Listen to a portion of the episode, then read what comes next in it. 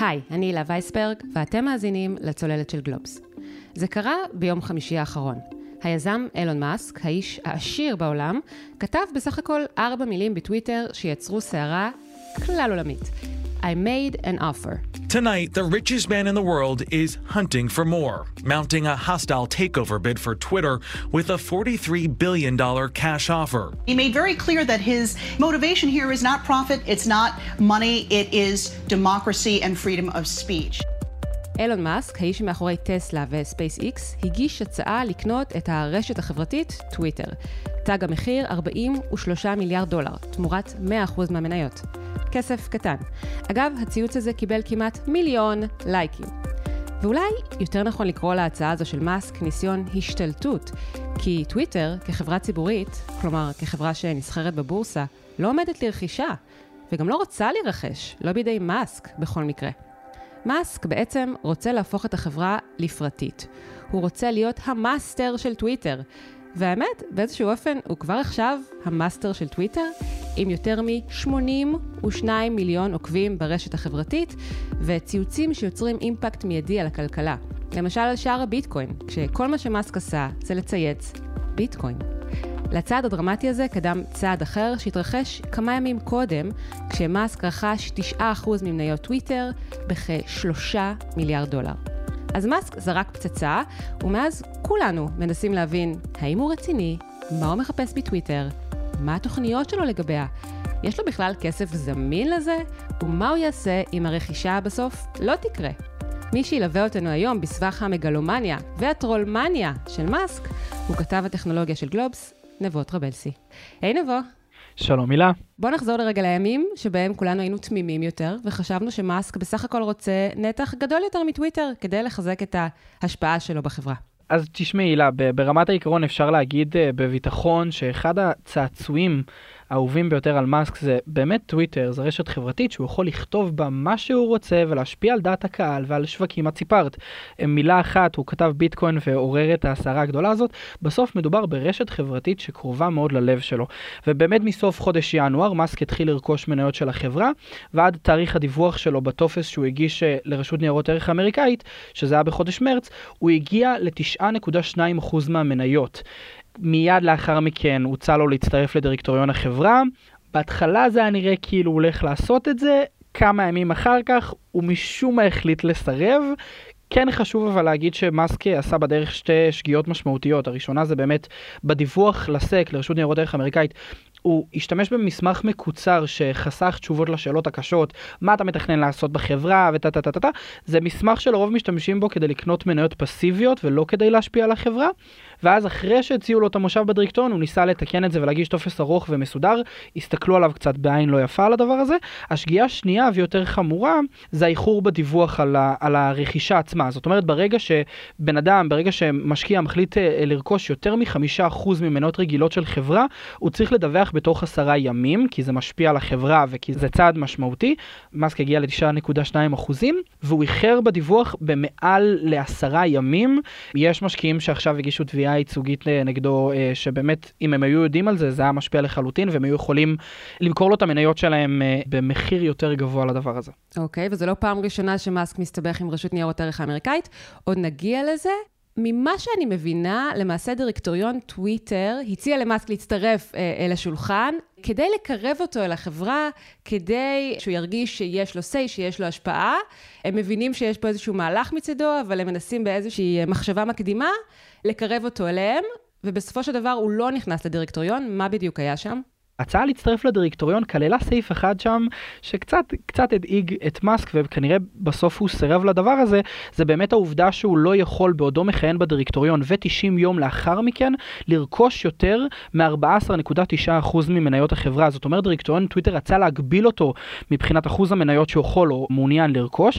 הוא כנראה רצה, כמו שאנחנו רואים, לרכוש את כל החברה, ולכן באמת אה, סירב לדבר הזה. ואז כמה ימים אחר כך, אה, בעצם מאסק מטיל את הפצצה בדמות הצעת הרכישה, זה הפתיע את טוויטר, את דירקטוריון טוויטר? אני חושב שהם לא הופתעו מהדבר הזה, היה להם ברור שאנחנו ראינו בסופו של דבר שבהסכם, בעצם בהגשה שהייתה לסק, כשהוא הצטרף לדירקטוריון, היה סעיף מאוד מאוד ברור בהסכם הזה שהוא לא יכול לרכוש מעל לאותם 15 אחוזים, ולא סתם, כי הם הבינו שזה הולך לשם, מה שגרם בסוף למאסק להרים את הדגל, ובמכתב שהוא שלח כשהוא הציע את הרכישה, הוא שלח מכתב ליושב ראש הדירקטוריון, ברט טיילור, הוא כתב ככה, השקעתי בטוויטר מכיוון שאני מאמין בפוטנציאל שלה להיות הפלטפורמה לחופש הביטוי ברחבי העולם, ואני מאמין שחופש ביטוי הוא ציווי חברתי לדמוקרטיה מתפקדת, וכאן הפצצה שהוא הנחית. עם זאת, מאז שביצעתי את ההשקעה, אני מבין כעת שהחברה לא תשגשג ולא תשרת את הציווי החברתי הזה במתכונתה הנוכחית, צריך להפוך את טוויטר לחברה פרטית, והוא אומר שזאת ההצעה הכי טובה שהוא יכול לתת. אם היא לא תתקבל, הוא אומר שהוא יצטרך לשקול מחדש את עמדתו כבעל מניות, וזאת פצצה גדולה על הדירקטוריון. אוקיי, okay, ואיך רואים את זה בחברה? מה המשמעות מבחינתם? הם נכנסו לסוג של מלכודת, אפשר לקרוא לזה ככה. מצד אחד אפשר לראות שאם הם מסכימים לדבר הזה, אנחנו מכירים שכל הדברים שמאסק נוגע בהם, הערך שלהם עולה, ואנשים מתלהבים, ובצדק, הבן אדם בסופו של דבר, נקרא לזה איש מיוחד ו- ויודע מה הוא עושה בהרבה מאוד מהפעמים. מצד שני, הם מבינים שזה יכול להיות לא רק בהיבטים של אידיאולוגיה בעייתית, אלא אנחנו יכולים להסתכל ולראות שיש כאן... רצון להפוך את החברה לחברה פרטית, רצון לעשות שינויים יותר גדולים. אנחנו נדבר על זה אולי בהמשך, אבל מאסק הוא בסוף בן אדם עם אינטרסים נורא ברורים, אינטרסים עסקיים, זו שאלה, זו שאלה שצריך לזכור, אז מצד אחד, ברור שהם יכולים להרוויח, אבל הם יכולים להיות פה, כמו שאת אמרת מקודם, זה יכול להיות סוג של ניסיון השתלטות כדי לקדם דברים יותר גדולים ואחרים שהם לא בטוח מעוניינים להשתתף בהם. אבל בעצם התגובה של החברה היא נקיטה באסטרטגיה שנקראת גלולת רעל. מה זה אומר בעצם? מה המשמעות? מה היא עשתה? קודם כל השם כבר מפחיד uh, באשר uh, לא משנה מה כן, יהיה אחר כך זה כבר גלולת רעל אלוהים שישמור. ברמה העקרונית זה באמת אומר מהלך שיאפשר לבעלי המניות הקיימים בטוויטר חוץ ממאסק לקנות מניות נוספות בהנחה וכך בעצם יהיה אפשר לדלל את החלק של מאסק בחברה. ברגע שמדללים את החלק שלו uh, בחברה ככה מקשים עליו יותר לגייס את הקולות שהוא צריך מבעלי המניות בעד ההצעה שלו ובעד הרכישה ואז באמת בוחרים באסטרטגיה מהסוג הזה כדי להפחית את. הסבירות שאדם באמת יוכל להשיג את השליטה בחברה מבלי או לשלם באמת פרמיה רלוונטית, זאת אומרת שיהיה פה רווחים לבעלי המניות בצורה משמעותית, או באמת לתת זמן לדירקטוריון לבחון את ההצעה ולראות אם אפשר או לא אפשר, אם כן או לא, זה בעצם ככה הם קונים לעצמם יותר זמן ואולי גם יוצרים את הפתרון לבעיה. אוקיי. Okay. התוכנית הזו נמצאת בשרוול של הדירקטוריון, מתי הוא יוציא אותה לפועל? חשוב להגיד שמצד אחד הם אימצו את האסטרטגיה הזאת, אבל מצד שני אנחנו נראה את זה באמת קורה במצב שבו מאסק או כל בעל מניות אחר, כל משקיע אחר, יעבור את תקרת ה-15% אה, בהחזקה שלו. אם הוא עובר את ה-15% זה באמת אומר שהוא הולך לכיוון הזה, ואפשר באמת להפעיל, אה, בעצם לתת את אותם המניות, את אותן האופציות רכישה לבעלי המניות בהנחה. אתה יודע, הסתקרנתי, כי ידוע שישנם קשרי ידידות בין מייסד טוויטר והמנכ"ל לשעבר ג'ק דורסי לבין מאסק. אם ואיך דורסי הגיב לכוונות של מאסק להשתלט על טוויטר. אז כמובן צריך לזכור שדורסי הוא המנכ"ל הפורש, הסאגה שלמה mm-hmm. כשהוא יצא החוצה, אבל אפשר להניח שבסוף דורסי כאחד ממייסדי טוויטר רואה את המעורבות הזאת של מאסק כן בעין טובה. מצד אחד כשכל זה פורסם ובאמת אה, אה, מאסק אה, קיבל את, את המושב בדירקטוריון, ראינו את דורסי מצייץ אה, ברכות בטוויטר ומברך על, ה, על המהלך הזה. יותר מזה, הוא גם צייץ שהוא חושב שפרגגרו על המנכ"ל הנוכחי ומאסק יהיו היו צוות נהדר. זה אחד הדברים שהוא כתב uh, בציוץ שם. בימים האחרונים אנחנו כן רואים ציוצים בתגובות למשתמשים אחרים בטוויטר, שדורסי מצייץ נגד הדירקטוריון קצת בצורה כללית, אבל אפשר להניח שכמובן מדובר ביחס לאסטרטגיה שנקטו, הוא מצייץ שם שהדירקטוריון תפקד לאורך השנים, גם בעבר, בצורה לקויה בעקביות, והוא ציטט uh, פתגם, הוא טוען שזה פתגם בעמק הסיליקון, אחד מוכר, אבל שאומר שדירקטוריונים טובים לא יוצרים חברות טובות, אבל דירקטוריון רע יכול להרוג חברה בכל פעם מחדש. הוא מרמז לכך שהדירקטוריון הקיים הוא דירקטוריון רע בעיניו? או שאולי באמת פועל בצורה שהיא קצת, אה, לא רוצה להגיד עיוורת, אבל אולי לא, לא כמו שדורסי חושב שצריך לנהוג, נגיד כך. אוקיי. Okay. מאז שמאסק הטיל את הפצצה, בכמעט כל כלי תקשורת שמכבד את עצמו ברחבי העולם, עיתונאי הטכנולוגיה מתפלפלים סביב שורשי המהלך, הוא רציני, הוא לא רציני, יש לו בכלל כסף לזה, מה לעזאזל הוא רוצה מטוויטר? אז אם ניתן איזושהי דוגמה לבלון שמאסק הפריח לחלל האוויר ולא קרה איתו כלום, אפשר לחזור ל-2018, מאסק צייץ אז בטוויטר, כמובן, שהוא מתכוון להפוך את טסלה מחברה ציבורית לחברה פרטית. אחר כך הוא חזר בו, והוא גם נתבע בגלל זה בידי רשות ניירות ערך על הונאת משקיעים. זו תביעה שהסתיימה בפשרה, אבל היו כל מיני ציוצים אחרים שנראו משוגעים לגמרי, ואחר כך גם התממשו. אז איך אתה רואה פה את הצהרת הכוונות הזו? עד כמה הוא רציני? קודם כל, כל תשובה שאני אתן עכשיו, אפשר שיקרה בדיוק הפוך לחלוטין כשמדובר במאסק.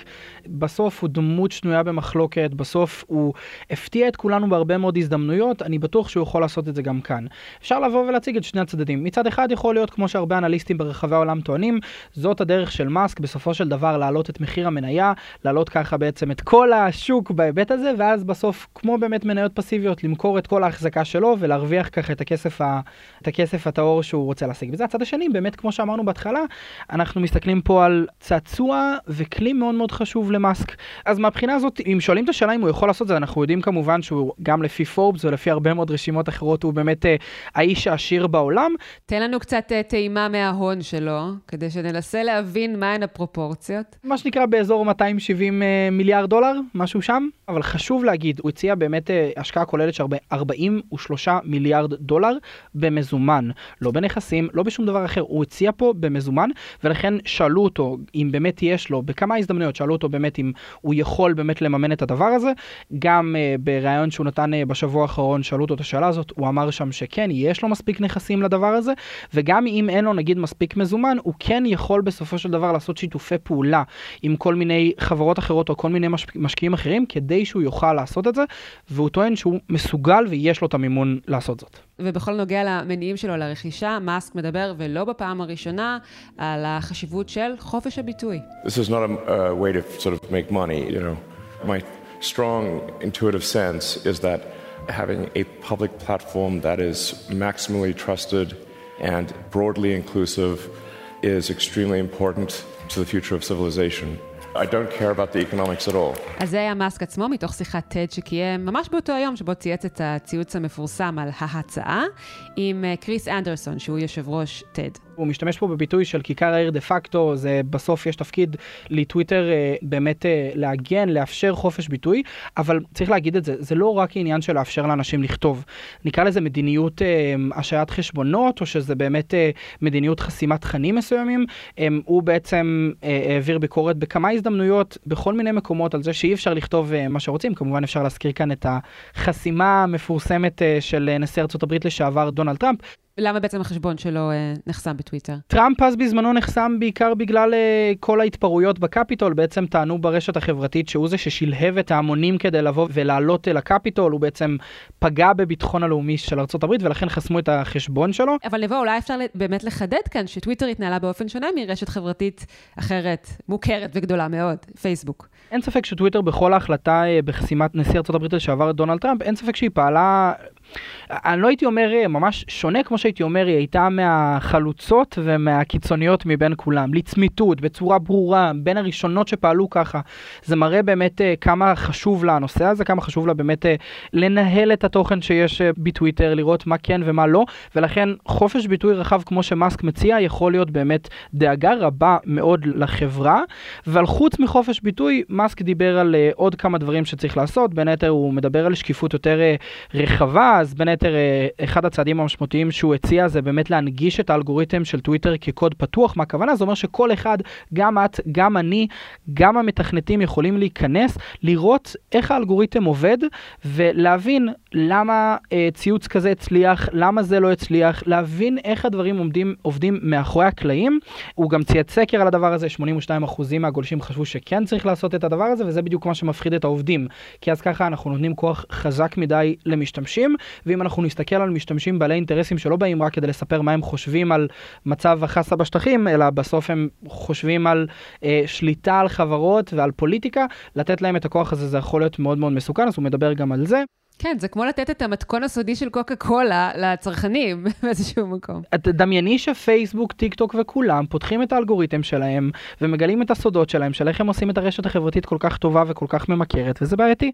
אז בהקשר של אה, פייסבוק, אתה יודע, דיברנו על זה בעבר, שאולי היה טוב אם הייתה יותר שקיפות, אבל אפשר גם להבין חברה שרוצה לשמור את האלגוריתם שלה לעצמה. נכון, אז אפשר לבוא ולהגיד מה חושפים, אולי לא לחשוף את הכל, אולי לא לחשוף על איזה ציוצים או איזה פוסטים מקבלים יותר, אבל כן איך הפיד שלנו עובד. אפשר לשחק על זה מה אפשר להוציא ומה אי אפשר להוציא, אבל, אבל שוב, זה כבר מגיע למקומות כאלה.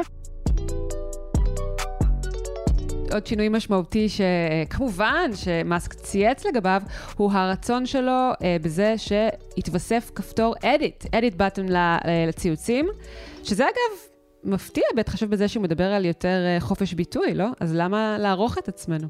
קודם כל, זה באמת הפצע הכי גדול של משתמשי טוויטר, זה משהו ש... שמדברים עליו שנים על גבי שנים על גבי שנים, של ציית ציוץ כל כך טוב וכל כך נהדר, אבל יש שם טעות קטנה. ולכן כשמאסק צייץ את הדברים האלה אה, בטוויטר, כמובן שהוא יצא טרול מספיק כדי להכניס טעות לתוך הציוץ הזה, ובמקום לכתוב yes, y-e-s, הוא כתב yes, y-s-e, נטו כדי ממש להלגיש את הנקודה הזאת. אז שוב, זה פצע מאוד מאוד גדול למשתמשים כבר שנים על גבי שנים. עצם זה שמאסק יתעסק בדבר הזה, ופתאום אחרי שנים על גבי שנים טוויטר מוציאה הודעה שהיא... מפתחת כלי כזה, אז את אמרת, אנחנו כן רוצים יותר חופש ביטוי, כן צריך להגיד שממה שטוויטר סיפקה כבר לעיתונאים, היא בעצם טוענת שזה כפתור שיהיה זמין לזמן קצוב אחרי הציוץ, זאת אומרת זה יהיה זמין לחמש דקות אחרי, לעשר דקות אחרי, לחמש עשרה דקות אחרי, ולא... אה, בצורה רחבה לתמיד, אה, ואז ככה אפשר באמת לשמר את האותנטיות עדיין שקיימת אה, בטוויטר. וצריך להגיד שכשמאסק העלה את הסקר שבו הוא שאל את העוקבים בטוויטר אם הם רוצים את כפתור העריכה, 70% מהם אמרו כן, ואני תוהה, כאילו באמת טוויטר מפתחים את הכפתור הזה עכשיו בעקבות מאסק, או שזה היה איפשהו שם בתוכניות שלהם בכל מקרה? הם טוענים שלא, הם טוענים, הם עשו את זה בקריצה כשהם הודיעו את זה החוצה, שהם עובדים על זה כבר שנה, וזה לא קשור לסקר של מישהו שהיה בתקופה האחרונה. באותה נשימה, פרגג ראואל, המנכ"ל הנוכחי, ריטווט את אותו סקר של מאסק וכתב, טענו ברצינות, ההשלכות של הסקר הזה בעלות משמעות רחבה וטה טה טה טה טה, שבא ואומר, יש פה עניין שבדקו עם הציבור, אבל אני חייב חייב להזכיר, עוד שיקול משמעותי של מאסק בתוך טוויטר זה עניינים העסקיים. הוא עצמו טען בכמה הזדמנויות שהוא לא מעוניין לעשות את זה כדי להרוויח כסף, אבל גם הוא, כמו הרבה מאוד ממשקיעים אחרים, בסוף מאסק עושה את כל המהלך הזה, אנחנו, הוא טוען שזה חופש ביטוי ויש פה גם שקיפות ודברים יותר רחבים, אבל אי אפשר שלא לציין את זה שבסוף למאסק יש אינטרסים שלו. יש לו את האינטרסים העסקיים שלו, יש לו את האינטרסים האישיים שלו, הוא רוצה לקדם את הנושאים שלו, וזה חייב להיות שיקול שאנחנו מתייחסים אליו, לא הכל זה אביר חופש הביטוי וזכויות האדם שאנחנו אוהבים לצייר, כמו הרבה מאוד מהאנשים אחרים. יש פה אינטרסים גם שלו. כן, שמענו אותו אומר קודם שזה בכלל לא עניין כלכלי, תכף אה, אה, ניכנס לזה יותר אה, לעומק. אז אם נחזור רגע לסוגיית אה, חופש הביטוי, המראיין אה, בטד אנדרסון אתגר את מאסק לגבי ההצהרות שלו על יותר חופש בטוויטר, הוא אמר לו, נניח שיש ציוץ כמו אני שונא פוליטיקאי X. בוא נניח שהציוץ הבא הוא, הלוואי שפוליטיקאי X לא היה בחיים, ואחר כך, לצד הציוץ הזה, תוצמד תמונה של אותו פוליטיקאי X עם אקדח מעל הראש. מה מאסק אמר ביחס לזה? אז uh, באמת כשהוא נשאל נקודתית על כללי חופש ביטוי ועל מה כן ומה לא ומה אסור ומה מותר, אז הוא באמת התייחס גם להסרת תכנים כמובן ולחסימות של משתמשים. הוא טוען שטוויטר צריכה להתאים את עצמה לחוקי המדינה. זאת אומרת, אם יש משהו שהוא אסור חוק, חוקית, כמו לדוגמה לקרוא לרצח של מישהו, אז זה יוסר. בעצם מה שפורץ דרך אצל, אצל מאסק זה מה שאנחנו מגדירים בתחום האפור. עד עכשיו הרשתות החברתיות כמעט כישור קו, אולי חלק פה וחלק שם, אבל אה, ברוב התחומים החליטו שכשיש משהו בתחום האפור, הם מצנזרים את זה, הם חוסמים את זה. אנחנו ראינו את זה המון עכשיו לדוגמה עם יוטיוב ועם פייסבוק וטיק טוק על כל מה שקשור לקורונה ולדיסאינפורמציה ולהייט ספיץ', לשיח שנאה, אבל לטענת מאסק כל דבר שהוא בתחום האפור, ואני מצטט אותו מאותו, מאותו רעיון TED, הייתי אומר לתת לחופש הביטוי להתקיים. זאת אומרת, לתת את המקום הזה, גם אם זה אומר עכשיו לאפשר קצת יותר מידע פחות אמין, אמירה מאוד אה, שנויה במחלוקת, אה, בעייתית, במיוחד בעת הזאת של מיסאינפורמציה סביב קורונה, סביב אולי מלחמה שמתרחשת בין רוסיה לאוקראינה. ולכן אחד הדברים שהוא התייחס אליהם, זה זה שלדוגמה, לחסום משתמש לתמיד זה לא טוב, אבל נגיד לעשות השעיה זמנית, כמו פסק זמן לכמה זמן, זה משהו שאפשר באמת לחשוב עליו, וגם זה לכללים מסוימים, זאת אומרת לא על כל דבר עכשיו לעשות השעיה.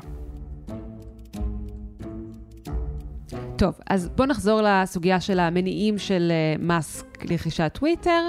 Uh, אמרנו שככל הנראה יש יותר ממה שנראה לעין ויותר ממה שהוא אומר בנוגע לחופש הביטוי, אז uh, על מה מדובר בעצם?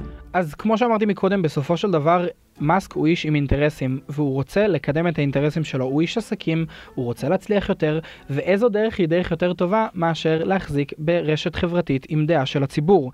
הוא בעצם אומר משהו העיתון של פעם, כיום מדובר בטוויטר, זו כיכר העיר, ואתה יודע, אנחנו מכירים כמובן פה מישראל ומכל העולם את המודל הזה של טייקונים שמחזיקים בעיתונים לצורכי אה, חיזוק מותג, לצורכי השפעה. אה, רק אה, באחרונה, לפני כמה שנים, רכש ג'ף בזוס, מייסד אמזון, למשל את וושינגטון פוסט האמריקאי. אז באמת אה, זאת הדוגמה הכי טובה שיש בעולם, כי בתחרות מול עשירי העולם אפשר באמת לתת את ג'ף בזוס בתור דוגמה, שיש לו את, אה, את הרכישה שלו ואת הגוף התקשורת שלו, אז, אז גם מאסק מרגיש שצריך שיהיה לו משהו. אז אם פעם זה היה עיתון, וככה אפשר לעשות את זה, אז עכשיו הדרך הכי טובה זה ללכת למקום שבו הציבור לא שהציבור קורא את המחשבות שלו, אלא שהציבור חושב את המחשבות שלו ומפרסם את המחשבות שלו שם. וכאן הגדולה באמת, לדעתי הנוספת, הוא לא מחזיק בגוף עיתונאי שמפרסם את הדעות. הוא רוצה להחזיק איפה שהציבור מפקיד את המחשבות שלו, ולכן זה יהיה הרבה יותר חזק, ואפשר להבין למה הוא רואה בזה ערך מאוד מאוד גדול. זה לא סתם עכשיו אמ, אפליקציה לעריכת תמונות שהיא עושה עבודה מאוד טובה. זה איפה שכמו שאת אמרת, וכמו שמאסק אמר בתקופה האחרונה המון, זאת כיכר העיר דה פקטו. ואם אנחנו נוגעים גם בסוגיה של המודל הכלכלי של טוויטר, מהו המודל הכלכלי כיום, והאם מאסק חושב שצריך לשנות אותו, ואיך? אז כמו שאמרנו מקודם, וכמו ששמענו אה, באמת אה, ב- בדברים שמאסק אמר מאותו רעיון TED, הוא לא מעוניין לעשות את זה כדי להרוויח יותר כסף, הוא לא מעוניין, הוא לא רואה בזה בתור אה, ניצול הזדמנות עסקית כזו או אחרת, אלא באמת הוא טוען שיש פה עניין של חופש ביטוי שהוא רוצה להשקיע בו, וזו רשת חברתית שחשובה. אחת הביקורות המשמעותיות שהמנכ"ל הפורש, אה, ג'ק אה, דורסי, באמת חטף אה, לפני שהוא הוצא מטוויטר, הייתה זה שהחברה לא מימשה בתקופתו את מלוא החזון שלה מבחינה עסקית. יש גישה רווחת בקרב המשקיעים שטוויטר ממש השאירה כסף על השולחן, היא הייתה יכולה לייצר הכנסות מבסיס המשתמשים הגדול שיש לה, אבל היא לא עשתה את זה, והמשקיעים טענו אז בזמנו שדורסי לא עשה מספיק, כי הוא לא היה מושקע כולו בטוויטר כדי לעשות את זה. מה המודל הכלכלי של טוויטר? והאם הוא מוכיח את עצמו, החברה רווחית? כשאנחנו נגיד נכנסים לפייסבוק או לטיקטוק אנחנו יכולים לראות פרסומות כמעט בכל מקום וזה מאוד מאוד נוכח. בטוויטר יש את הפינה, את הפרסומת הזאת שיש למעלה ויש כל מיני רצועות פרסומת שמופיעות מדי פעם שזה באמת התוכן המקודם. אנחנו פחות רואים את זה בצורה אגרסיבית כמו שאר המקומות או נגיד אה, מדברים על טוויטר בלו עכשיו שזה בעצם להציע מיוצרי תוכן להציע תכנים בתשלום ואז השאלה היא האם טוויטר תיקח עמלה על התשלום הזה שיקחו מה, מהעוקבים אז בסוף יש פה כמה הזדמנויות שטוויטר יכולה לנצל אבל היא לא עושה את זה עד הסוף. מאסק בעצם טוען, והוא טוען את זה גם על הדירקטוריון של החברה, שהם באמת לא עושים מספיק כדי לעשות את זה, ואפשר לעשות יותר, אפשר לזנוח את מודל הפרסומות הוותיק שנמצא בטוויטר, להקדיש יותר תשומת לב מהמנויים שיש, מהמשתמשים, כי יש מידע שאפשר להשתמש בו. כלומר, אולי לעבור למודל של מנויים, של uh, דמי שימוש, דבר שאנחנו לא רואים ברשתות חברתיות בשום מקום. זאת אומרת, הוא לא אומר, בואו נשכלל את המודל של טוויטר ליותר מוניטיזציה, של יותר סחר במידע והתאמת פרסומות, אלא לא, אנחנו אולי נגבה מהמשתמשים כסף על עצם השימוש, דבר שהוא חריג.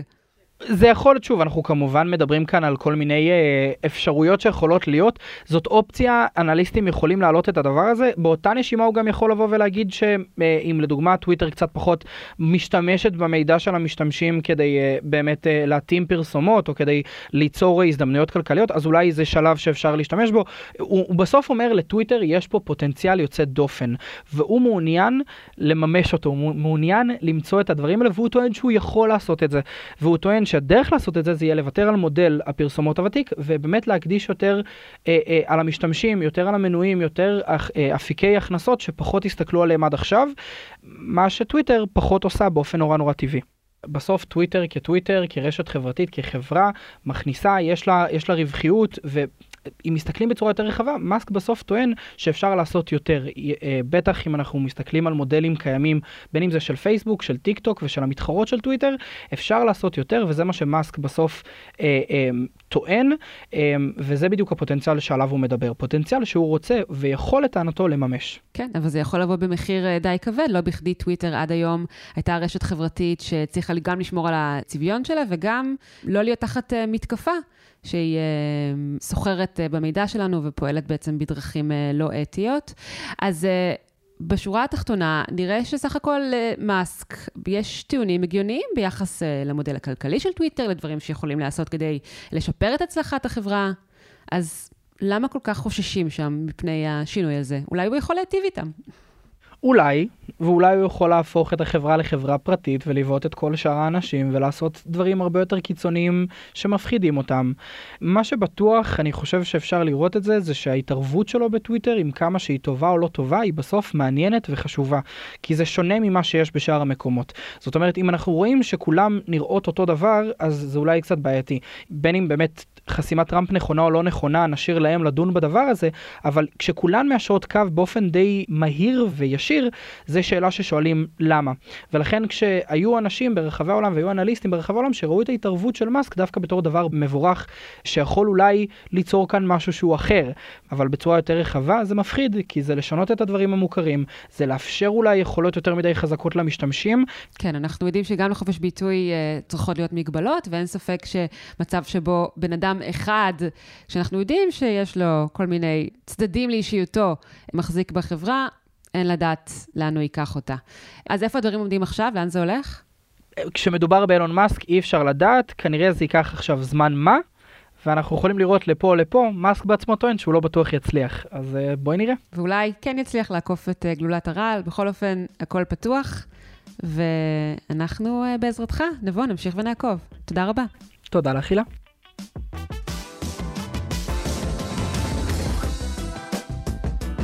עד כאן עוד פרק של הצוללת. אתם יכולים למצוא אותנו באתר גלובס, בספוטיפיי או בכל אפליקציות פודקאסטים, ונשמח אם תדרגו אותנו שם גבוה. ואתם מוזמנים לשלוח את הפרק לחברה או חבר שרוצים להבין מה הסיפור של אילון מאסק וטוויטר. אור שמיר וניר לייסט ערכו את הסאונד. בצוות הצוללת חבר גם אורי פסובסקי. תודה לנבות רבלסי, ותודה לכולכם שהאזנתם. אני הילה וייסברג, שיהיה חג שמח. ביי ביי.